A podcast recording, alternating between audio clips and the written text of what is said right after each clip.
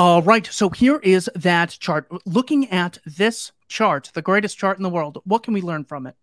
Okay.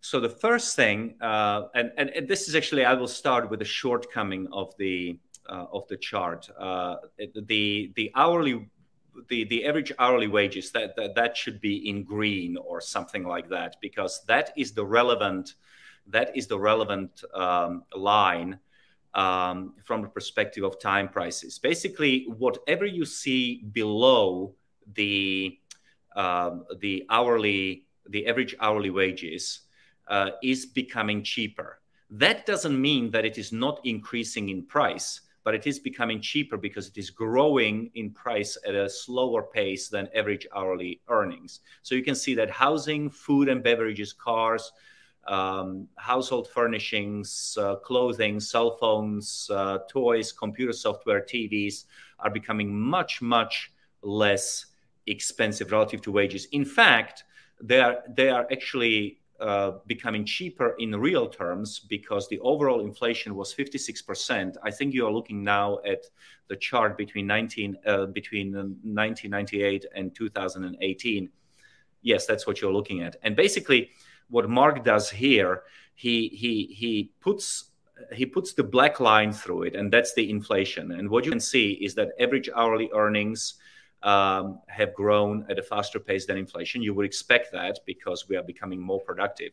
But when you look at childcare, medical care, college tuition, college textbook, hospital services, what you realize that they become massively more expensive. What do they have all in common? What they have all in common is that the, the government is very heavily in, involved in their production and also in subsidizing um, uh, of them. So, for example, college textbooks on college tuition there is a reason why it's increasing, and that is because the government is pumping ever more money into the tertiary education system uh, through subsidies. So if a kid doesn't have enough money, he can also uh, borrow from he can always borrow from the government uh, to pay back later and he, he he's suddenly sitting on a quarter of a million dollars and the university knows it so they can jack up the prices because they know they are going to get it hospital services. Once again, uh, this is something that the government has declared is basically a universal human rights. So a lot of money is being uh, being pushed into the healthcare sector in government subsidies and government regulations. Um, uh, currently, roughly nine out of every ten dollars uh, that that is being spent in uh, in, in, in the healthcare sector is being paid by the government or by by by uh, private providers, but not by by the people themselves. So obviously, when there's a lot of money sloshing around in a variety of subsidies and loans and and so forth, uh, the prices are going to go up. Childcare, very similar to that. Uh, that is partly driven by uh, regulation.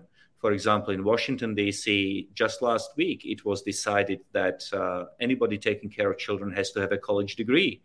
Um, now, obviously, that's completely idiotic. There is no reason for that at all. Plenty of Americans have survived with Latin American nannies for decades, maybe even centuries. But today in Washington, D.C., you need a college degree. What does that mean? That means that um, the, your, your child care is going to cost much more because you are getting a, a person who is going to be able to command more money and um, and uh, and to, to partly to pay off their uh, their debts. Whereas where the market is permitted to function uh, more or less perfectly, uh, cars, uh, household furnishing, clothing, uh, TVs is a perfect example because we also import a lot of um, electronics from abroad. And those have fallen by something like 90%. So this is a very important indicator of the heavier the the the, the, the government involvement in uh, in industry, the, the the the faster the prices rise, and the less they are involved, the the the the, the cheaper things get. I don't know if you have this uh, expression in uh, the Czech Republic, but are you familiar with "He who pays the piper calls the tune"? Yes, yes. Uh, so, it, in other words, when producers uh, have a customer basis, then the customers sort of get to call the tune because they're the ones paying them. If they're not accountable to the customers, well, then the customers can go somewhere else. So the producers act to try and please the consumer. But when there's government subsidies, well, then they try to please the politicians. And now it's almost like the consumers are completely irrelevant. You get treated like total trash by uh, these producers at that point because all of their focus is how do we uh, get our uh, funds again next year. So we have the case against subsidies, and then the case you mentioned. That case pisses me off so much about needing a college degree to babysit kids or watch them in exchange for money. A blatant violation of I mean, just the self ownership principle. But look at the, they're explicitly lowering the supply of childcare providers, literally making it illegal unless you have some degree from some uh, Marxist university. And then they tell you that, oh, well, we have no clue why the price is so high out of nowhere.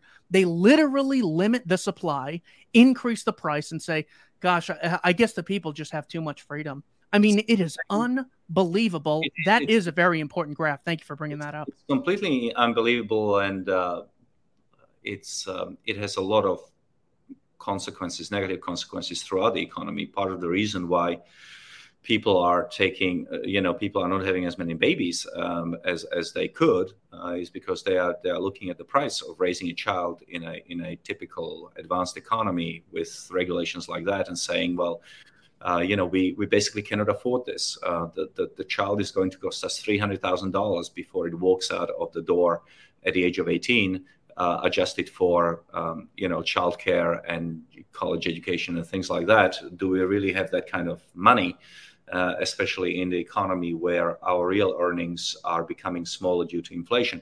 But that's not that, that's that's a that's a that's that's that's an example that could be multiplied millions of times. So here in Virginia, for example, let's say that you are a billionaire and um, your greatest desire in your life is to build a hospital uh, that you are going to provide um, people with healthcare. I, I realize that not very many people think that billionaires have a heart, but a lot of them do, and a lot of them want to do a lot of good.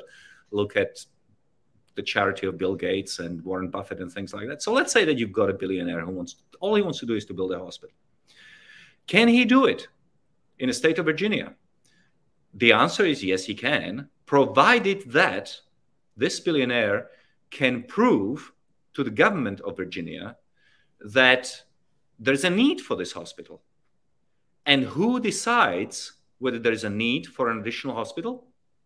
Well, it's all the other hospitals in Virginia. So it's, it's called insane. certificate of need laws it's, for people that aren't it's called certificate of need because yeah. i did not believe that this was a real thing but it actually is and most states have them so in america this country that we live in the paragon of capitalism your competitors have to essentially sign off on your on you having the privilege of taking the risk in the marketplace whether your hospital is going to increase uh, make profit or not. Um, you, you cannot make it up